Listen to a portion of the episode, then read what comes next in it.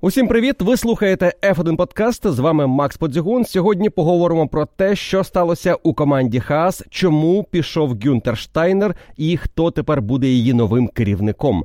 Повертаємося до регулярних випусків подкасту у 24-му році. І сьогодні поговоримо про новини. Новини гарячі, несподівані, для когось навіть шокуючі. Хтось, можливо, очікував, що це може статися, але те, що відбулося в команді Хас, і те, як була насправді побудована команда Хас, не віщувало таких змін на початку 24-го року. Але сталося дійсно важливе. Команда Хас тепер буде із новим керівником. І у нас ще один досить давній керівник команди пішов зі своєї посади. І таким чином ми за останні роки отримали величезну купу змін на керівних посадах у командах Формули 1. Взагалі, якщо подивитися на те, хто найдовше тримається на керівній посаді у командах Формули 1, то ветераном цього чемпіонату є керівник Red Bull Racing Крістіан Хорнер, який працює в команді керівником із 2005 року. Наступний за стажем Тото Вольф, 2013 рік. Команда Мерседес. Саме з того моменту він став керівником цієї команди, в тому числі він є її і співвласником. Після Тото Вольфа найдосвідченішим керівником на своїй посаді в нинішній команді є Майк Крак із Астон Мартін, який працює там із початку 2022 року. Усі інші працюють на своїй нинішній посаді із 23-го року або пізніше. І це такий період, якого я не пригадую в інші часи у Формулі 1. Коли я, наприклад, починав дивитися Формулу 1, кінець 90-х, початок 2000-х, головними особами у командах були люди, які або були засновниками цих команд, або були власниками, або працювали вже дуже давно. Дуже давно це. По 15-20 років, або ну хоча б років 6-8. Жан Тод тоді працював в Феррарі 6-7 сезонів. У команді Заубер її власник і засновник Петер Заубер був із 93-го року, із першого сезону команди у Формулі 1 теж 6-7 років. Едді Джордан близько 8 років. Джанкарло Мінарді із 85-го року був разом зі своєю командою Мінарді у Формулі 1. Кен Тірол був не зовсім причетним безпосередньо до управління командою вже наприкінці 90-х, але так само його команда існувала ще із 70-х років, кінця 60-х. Рон Деніс із початку 80-х був керівником команди Макларен, і Френк Вільямс із кінця 70-х був людиною, яка уособлювала команду Вільямс. І ці керівники вони по-справжньому уособлювали свої команди Формули 1. Вони вели їх вперед, вони змінювали ці команди. Вони не були схожими на нинішніх керівників, які через зміни у Формулі 1, зміни в командах стали більше як наймані топ-менеджери які приходять вирішувати проблеми, ставлять задачі, намагаються їх виконати, досягти певних цілей. Не вдається, окей, пішов один, прийшов інший. І мало хто по-справжньому уособлює нині команду. Формули 1 із керівників. Хорнера можна таким назвати, безумовно. Тото Вольфа також можна назвати, тому що в нього є ще і skin in the game, Він є частиною цієї команди, бо є її співвласником. І насправді, в доповнення до Крістіана Хорнера та Тото Вольфа лише одна людина із нинішнього полотону, із нинішніх керівників команд, уособлювала свою команду Формули 1. І це був Гюнтер Штайнер. Це була людина, яка змогла продати ідею Джину Хаасу про команду Формули 1, яка працює не зовсім за правилами тієї Формули 1, в яку йшов Джин Хаас. Це команда, яка зрозуміла.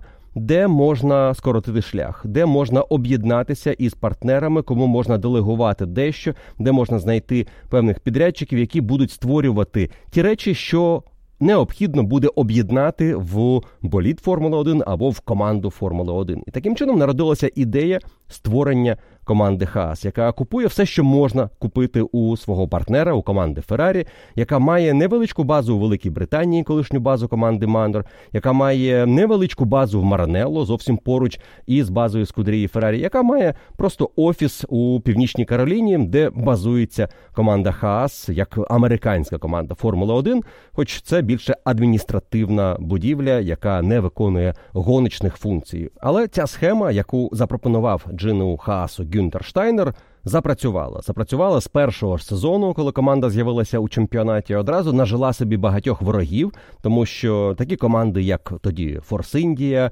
або команда Заубер, або деякі інші команди, які опинилися в середній групі і ближче до аутсайдерів, зрозуміли, що вони витрачають значно більше ресурсів.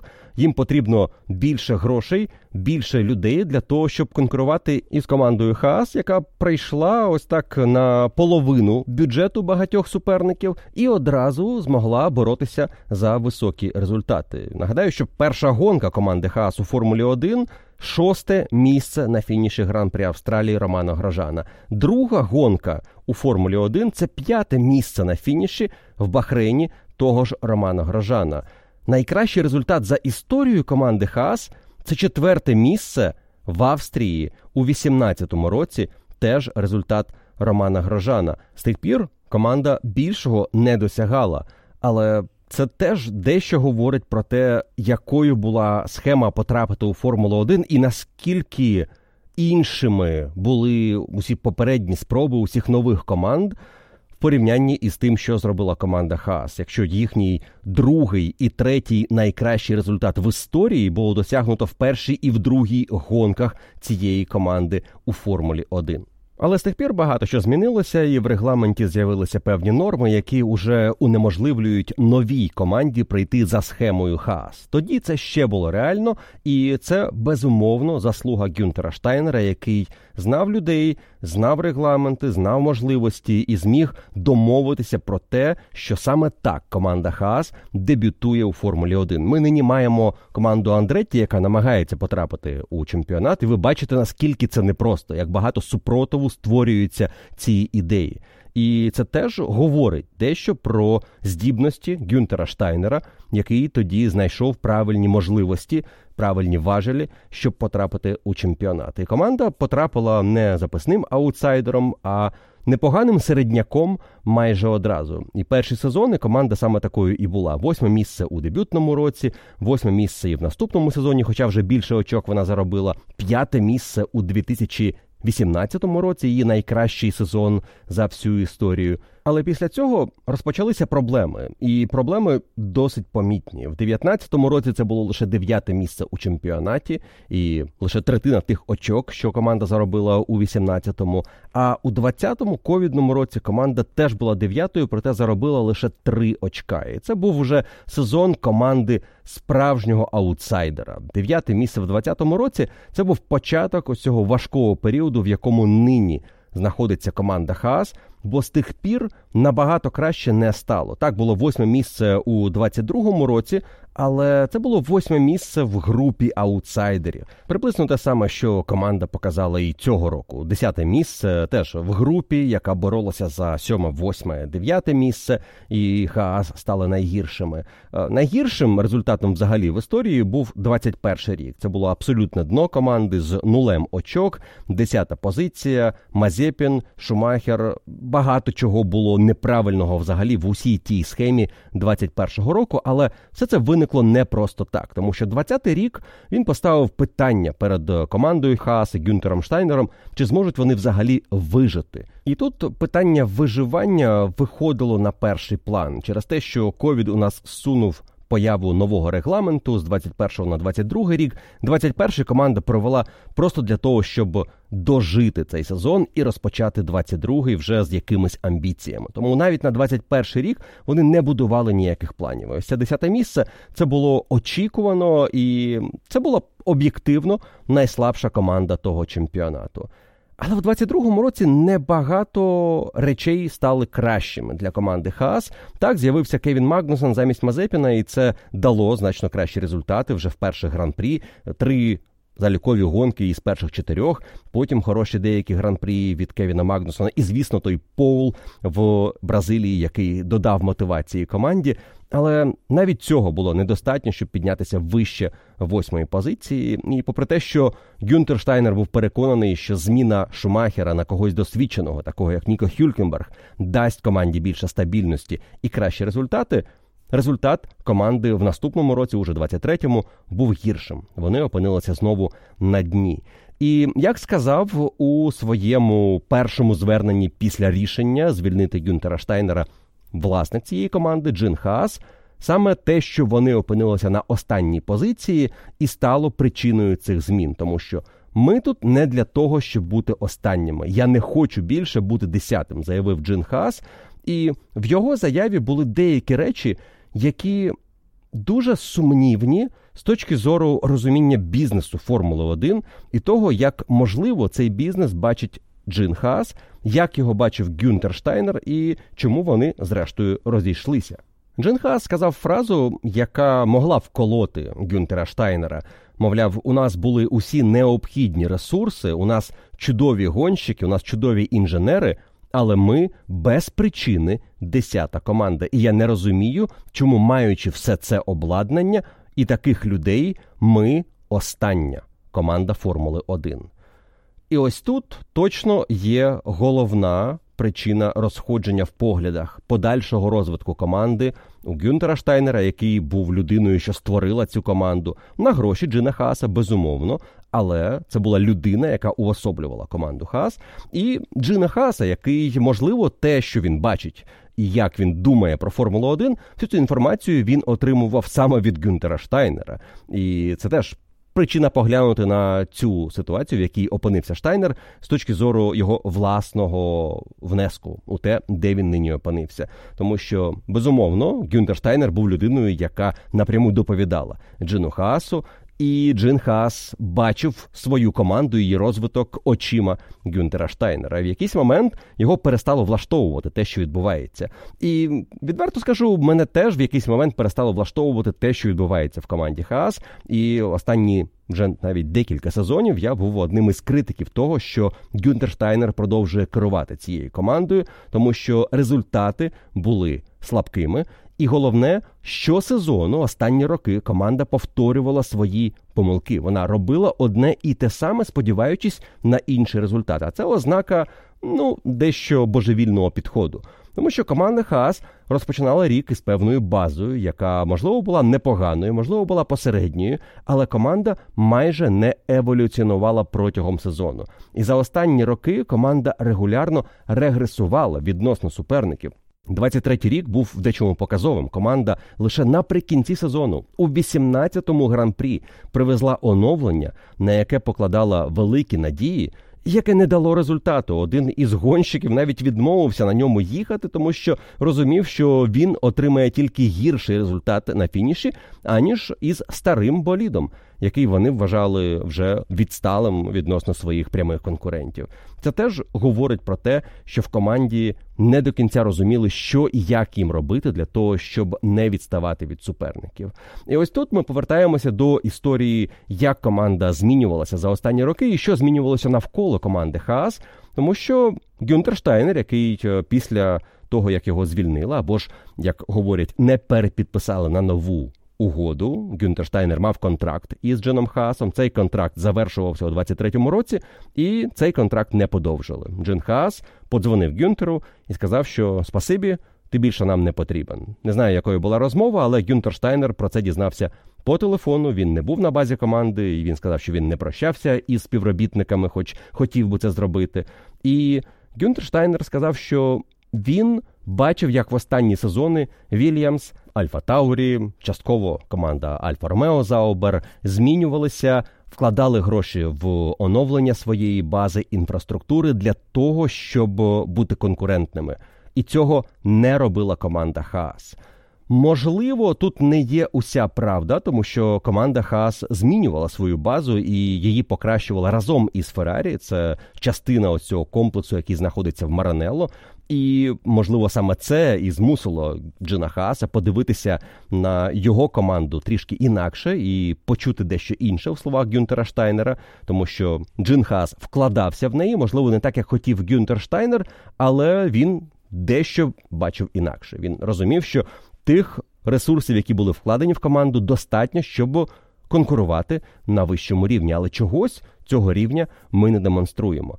І так, в останні роки від керівника команди багато що залежало, і ми не бачили змін в хаас. Ми не бачили змін, які часто роблять інші команди чемпіонату. Подивіться, що в Макларен сталося за останній рік. Подивіться, як змінюється команда Заубер. Подивіться на те, що відбувається в команді Альфа Таурі.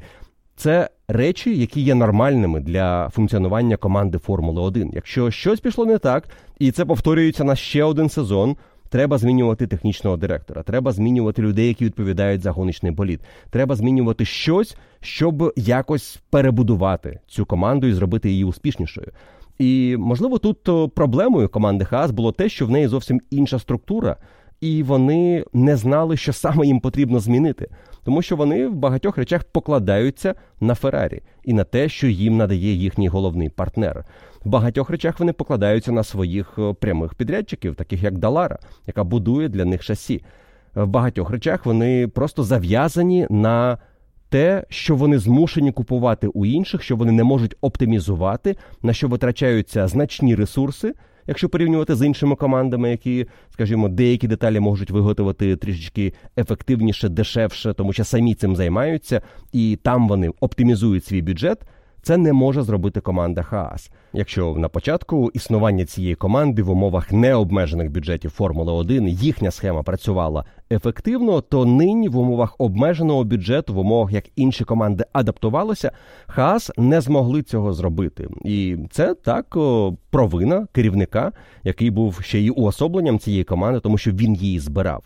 І я розумію, що тут Джин Хаас міг покласти усю відповідальність саме на Гюнтера Штайнера. Є певна іронія в тому, що у книжці, яку Гюнтер Штайнер випустив минулого року, «Surviving to Drive», він написав фразу, де фактично визнає, що якщо щось іде не так, то менеджер команди, її керівник має взяти на себе всю відповідальність. І я саме такий, що якщо я десь провалюся, то я не буду звинувачувати Айо Камаца, або Піта Кроло, або Джина Хааса. Я буду звинувачувати себе і візьму за це повну відповідальність. Ну і ось тепер йому потрібно взяти за те, що сталося із командою Хаас, повну відповідальність і усвідомити, що далі команда Хаас іде своїм шляхом, а він піде своїм. Із хорошого, що можна сказати про Гюнтера Штайнера і те, як він побудував цю команду Хас, це те, що він знайшов багатьох колишніх співробітників команди Ягуар, в якій він працював технічним директором, і він найняв колишніх співробітників команди Манор, яка розвалилася, і її база стала тепер базою в Британії для команди Хас. Він переконав Романа Грожана, який до того мав 10 подіумів і вже мав певне ім'я і статус у Формулі 1, приєднатися до стартапу яким була команда Хаас в 16-му році. Грожан став її зіркою, і поки що і досі залишається найкращим гонщиком в історії. Він підписав компанію MoneyGram, яка є тепер титульним спонсором команди Хаас. Але у Штайнера були і промахи. Історія із Rich Energy була відверто фейспалмом. Історія з Мазепіним була не менш провальною. Хоча я Буду вдячний Гюнтеру Штайнеру усе життя за його фразу, яку він сказав тоді Нетфліксу, що я більше ніколи не матиму справ із русскими. Так воно має бути для усіх у цьому світі. Тепер, після Гюнтера Штайнера, командою буде керувати Айо Комацу. Айо Комацу був її головним інженером протягом багатьох сезонів, і фактично він був правою рукою Гюнтера Штайнера. Він був ось тією рушійною інженерною силою, яка була в команді Хас за останні сезони.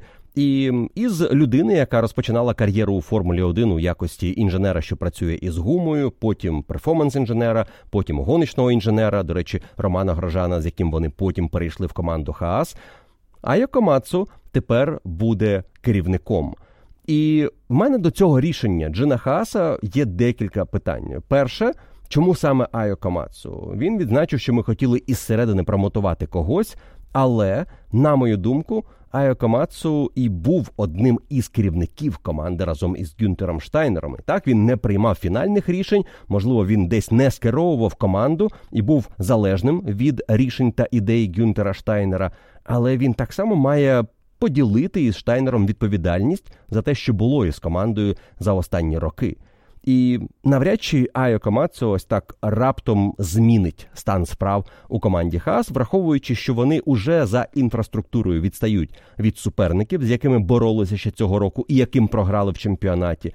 І можливо, Айо Комацу для Джина Хааса є людиною, яка буде своєю і яка розділяє його бачення, що мовляв, у нас є все необхідне правильне фінансування, правильні ресурси, правильні люди, щоб бути успішнішими. І як відзначив Джин Хаас, Айо Камацу людина інженерної думки. Якщо Гюнтерштайнер більше про людей та ідеї, Камацу про статистику, інженерні рішення і певні цифри, які можуть сказати, що ми робимо правильно, а що робимо неправильно.